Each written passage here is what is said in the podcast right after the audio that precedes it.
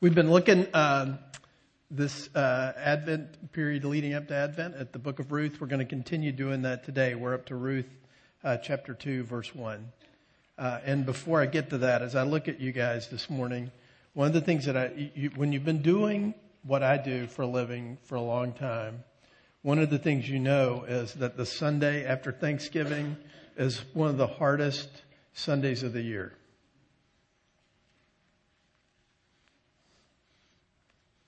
Did you hear me? Let me say that again. I'm going to have to repeat a lot of things today, right? The Sunday after Thanksgiving's the hardest Sunday of the year. Why? Well, because you're full, overfull, you're tired, you're overwhelmed. Some of you are bitter and angry. Some of you are sad.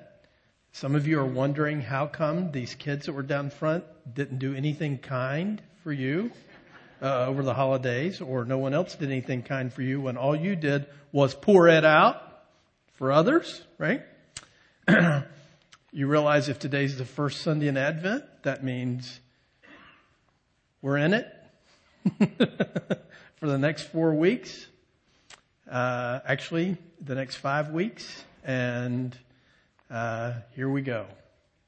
Uh, some of you got to get back to work and school tomorrow. You're not ready. you think you are. Um, it doesn't matter whether you're ready or not. That's the great thing about so much of uh, what God has prepared for us. So, uh, so in light of that today, today's sermon is short, simple, to the point.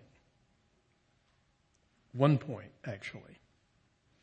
And I'm going to tell you now so that when the uh, tryptophan, which if you don't know what that is, look it up, uh, kicks in, or the fatigue or the distraction uh, kicks in, uh, you will have heard this, and this bit of truth will stick.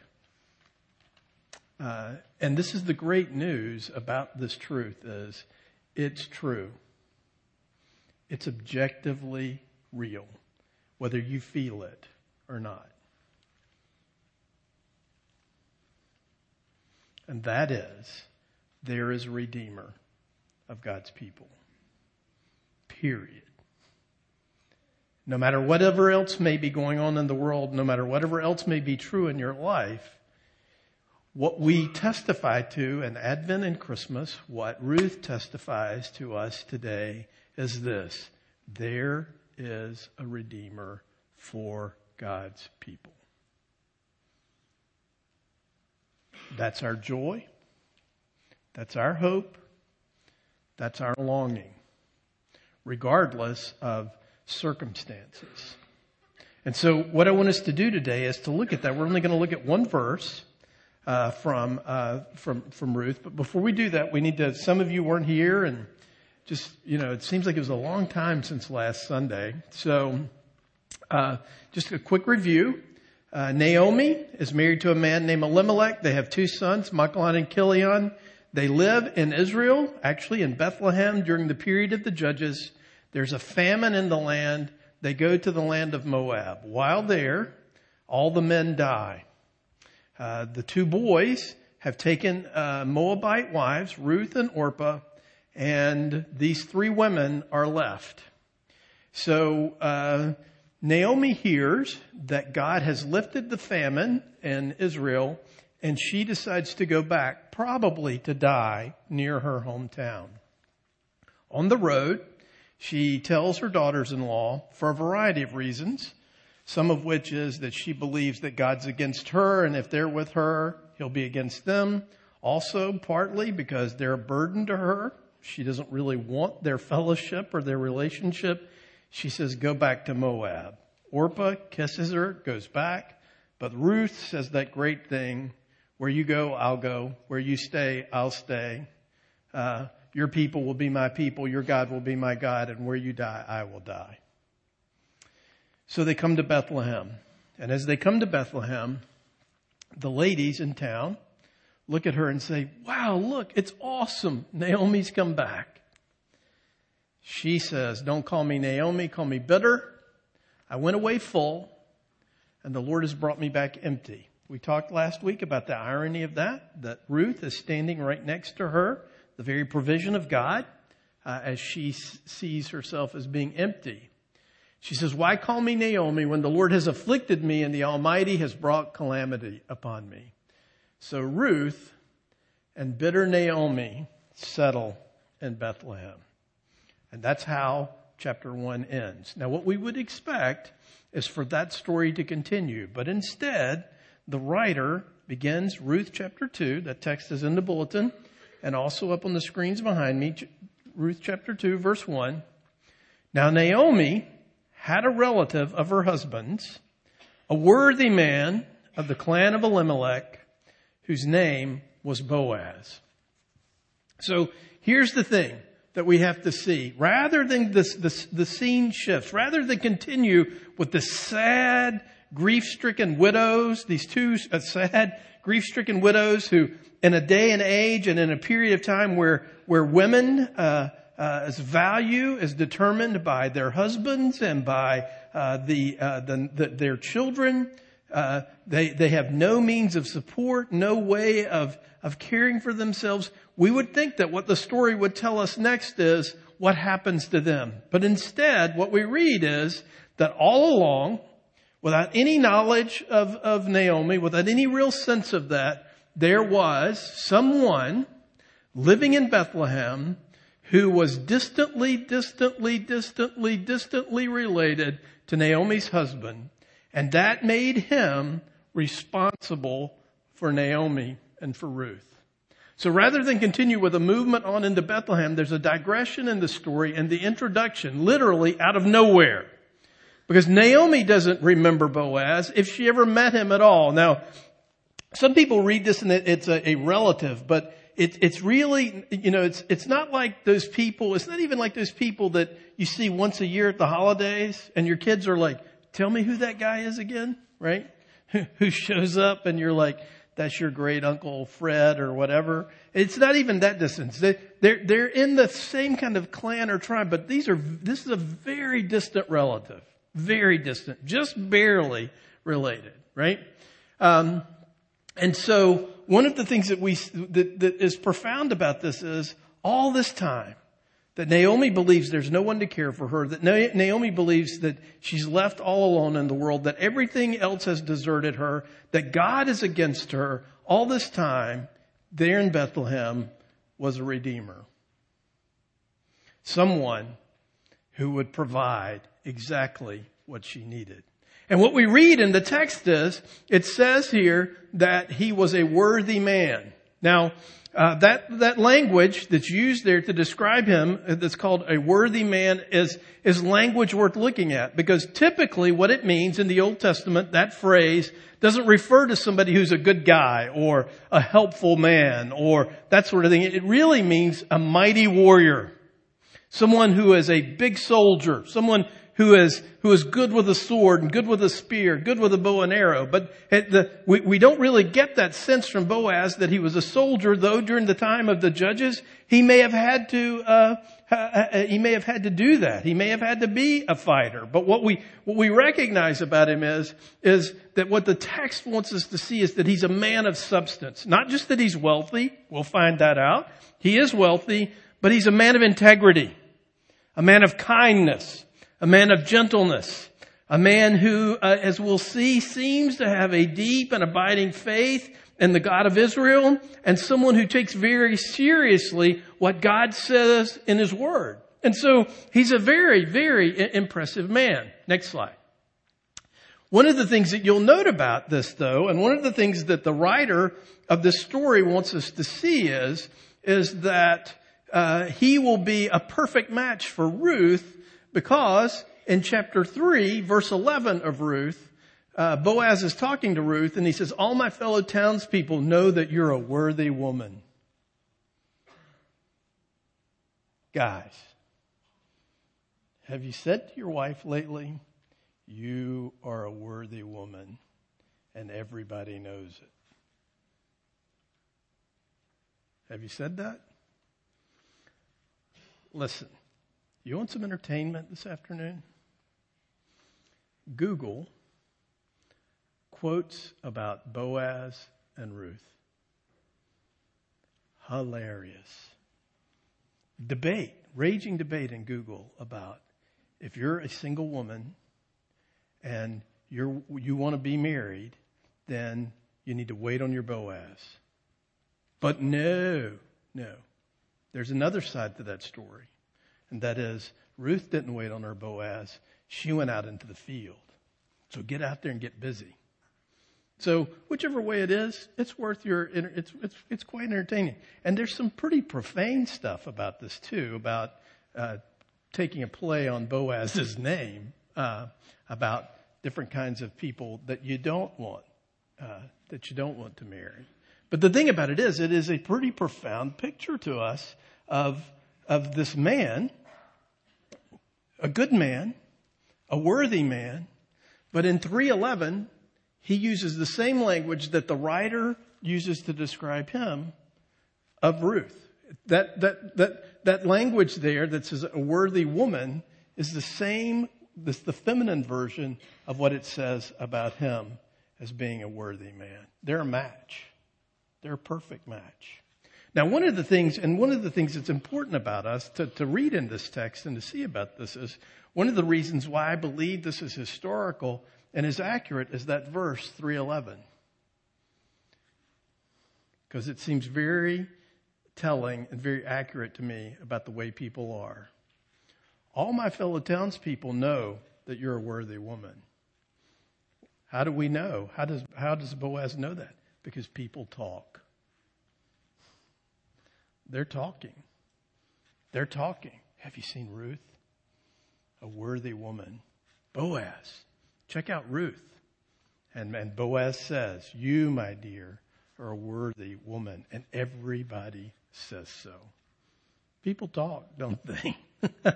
Except in this case, they're saying something good, something positive, something that's, that's actually helpful. So, so one of the things that we note about him is that he is a great man, a kind man, a gentle man. Now it's interesting. We don't know exactly what the word Boaz means.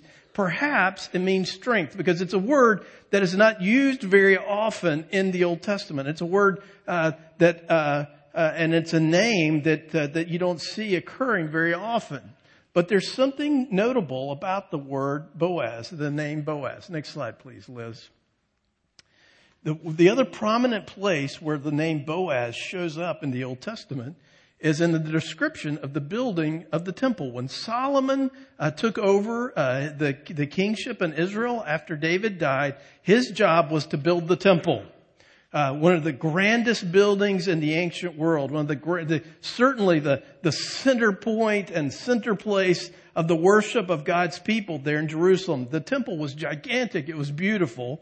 And in the vestibule, we don't have a vestibule at this church. We have a gallery. The area where you come in, right? They had pillars and he set up the pillars. This is Solomon set up the pillars at the vestibule of the temple. He set up the pillar on the south and called its name Jachin and he set up the pillar on the north and called its name Boaz. So every time the people of God come to the temple, they got to walk by a, a, um, a pillar named Boaz. Now, why would that be? Well, I think there's a, there's a reminder to them of this story, certainly, but there even more than that, there's a reminder that there's a redeemer. That as you come to worship, as you come as the people of God, what you need to see is already there in that place is someone who has redeemed you, a kinsman redeemer, a someone who is, who loves you, who knows you, is committed to you, and will do whatever it takes, pay whatever price to redeem you. So I think it's a, I think it's a, it's a pretty powerful thing. We, we have two, uh, two pillars out in our, in our gallery. We should name them. I don't know what we would name them. I don't know how we would arrive at that, uh, uh, at, at that distinction. You probably never pay any attention to those pillars at all. You probably don't look at them. You probably don't think about them. Your kids do because they climb on them. You know how I know that? Because there's scuff marks on, on them. That's why we have to paint them often. They should keep climbing on them. I'm glad someone's enjoying them and appreciating their strength, right? But, I mean, just imagine going up to your kid and saying, Quit climbing on Boaz. And they'll, they'll, they won't, they'll need counseling after that. So, so, so the, so the fact that the, there's something that to me that is just very profound about that. I don't think it was just a, a, a reminder to the people of God that, that, uh, that Boaz was a great, great, great grandfather. Now he's named after for one of these pillars in the temple. I think it is a reminder to all of us. It was a reminder to the people that as they came to worship that they needed a redeemer and that God had supplied one. That in their darkest hour, in the deepest hole, the bleakest grief, there was a man. And that man was Boaz. And he was there as the very provision of God for people who had a deep need. As Kevin said earlier, a need. They knew they were needy. They knew they were broken and they had no resources to fix and to meet that need. Uh, we were we were in North Carolina for a couple of days over Thanksgiving, and I was talking with my dad, and we were uh, talking about the, some of the people who cared for my mom at the hospice center there uh, uh when she was sick. And there was a, a, a, certified nursing assistant, a CNA, whose name was Carla, who uh, really stands out in my memory as somebody who really loved my mom and cared for her a great deal. And of course, over two weeks, in this kind of situation, you get to know these people. You find out a lot about their lives and they find out a lot about yours. And so we would, we would talk back and forth. And one of the things that Carla was talking to my dad about, my dad said, you know, Carla, how can I pray for you? And she said, didn't know I was going to be preaching on this. She said, pray that I'll find my Boaz. So my dad reminded me of that uh, over Thanksgiving, and he's like, "Have you been praying for Carla to find her Boaz?" I said, "I have, and I'm preaching on Boaz Sunday morning, and there will be about 700 people in Richmond who'll be praying now for Carla to find her Boaz." Um, and I sensed when she said that she would find her Boaz that there had been some disappointments, some terrible things along the way that had put her in that position where that's what her longing and that's what her desire was, right? It would be good for us to remember with our burdens and our brokenness and our sadness and our grief and our rebellion and our bitterness that when we come to worship God, there's a Redeemer. Now, I know for many of you, you don't care. Honestly, you don't care. Because what you think is, that's fine, that's religious, and that's good, but I need this. You know what? Bring it. And I'm not telling you to bring it. Jesus says to bring it. You can, you can be bitter. You can be angry. You can be disappointed. Notice no, nowhere in Ruth does the writer say, Naomi, stop being such a bitter witch. Nobody says that. God just keeps supplying witness after witness after witness, person after person after person to care for her, to provide for her. There's a Redeemer. You may think the situation's too bleak, too dark, because all you can see is what you can see. Listen, let me say that again. All you can see is all you can see. And that's not all there is. Naomi can't see Boaz, but he's there. Naomi can't see Ruth, even though she's standing right next to her. But she's there. All you can see is what is within your horizon. You can't see what's beyond it. Jesus Christ is with you. He is for you. And he is beyond the horizon. And he is at this moment, if you belong to him, redeeming your life. Yes, he lived. Yes, he died. Yes, he rose again. And yes, he is coming again. And at this moment, he is actively involved in redeeming you, changing your circumstances, changing your heart, preparing for you a destiny and a future more wonderful than you can imagine. You, maybe you can't see it. And in our day and age, you know, maybe you can't feel it, whatever that means, but it's there. And you see, that is the great thing about Advent and the great thing about the incarnation and the great thing about the gospel. It is objectively true. There is a Redeemer. And, and that fact remains true even if we remain caught up in our bitterness and our anger and our disappointment and our grief. That bitterness and grief, God already knows that about you. Do you. Don't you think He sees Naomi? Don't you think He feels what Naomi is feeling? Don't you think He understands that? And yet, in all of that, He is simply at work, preparing, redeeming, at work. She can't see it. But it doesn't matter in some ways that she can't see it because it's objectively true and it is happening. Now, it would be better for her friends and her family. It would be better for her heart to see and to believe and to take the Lord at His word that He is a Redeemer.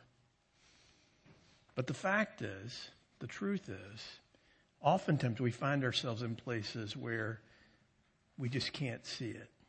Or we think the Lord's redemption will go this far, but no further. And yet, what Ruth 2 1 tells us is there was a man, a worthy man, a man of substance and important, who was just beyond the horizon, who was Redeemer. Hear now these words of institution, the Lord's Supper. Then came the day of unleavened bread on which the Passover lamb had to be sacrificed. Jesus sent Peter and John saying, Go and make preparations for us to eat the Passover. When the hour came, Jesus and his apostles reclined at the table, and he said to them, I have eagerly desired to eat this Passover with you before I suffer. For I tell you, I will not eat it again until it finds fulfillment in the kingdom of God. After taking the cup, he gave thanks and said, Take this and divide it among you. For I tell you, I will not drink again of the fruit of the vine until the kingdom of God comes. And he took bread and gave thanks and broke it and gave it to them, saying, This is my body given for you. Do this in remembrance of me.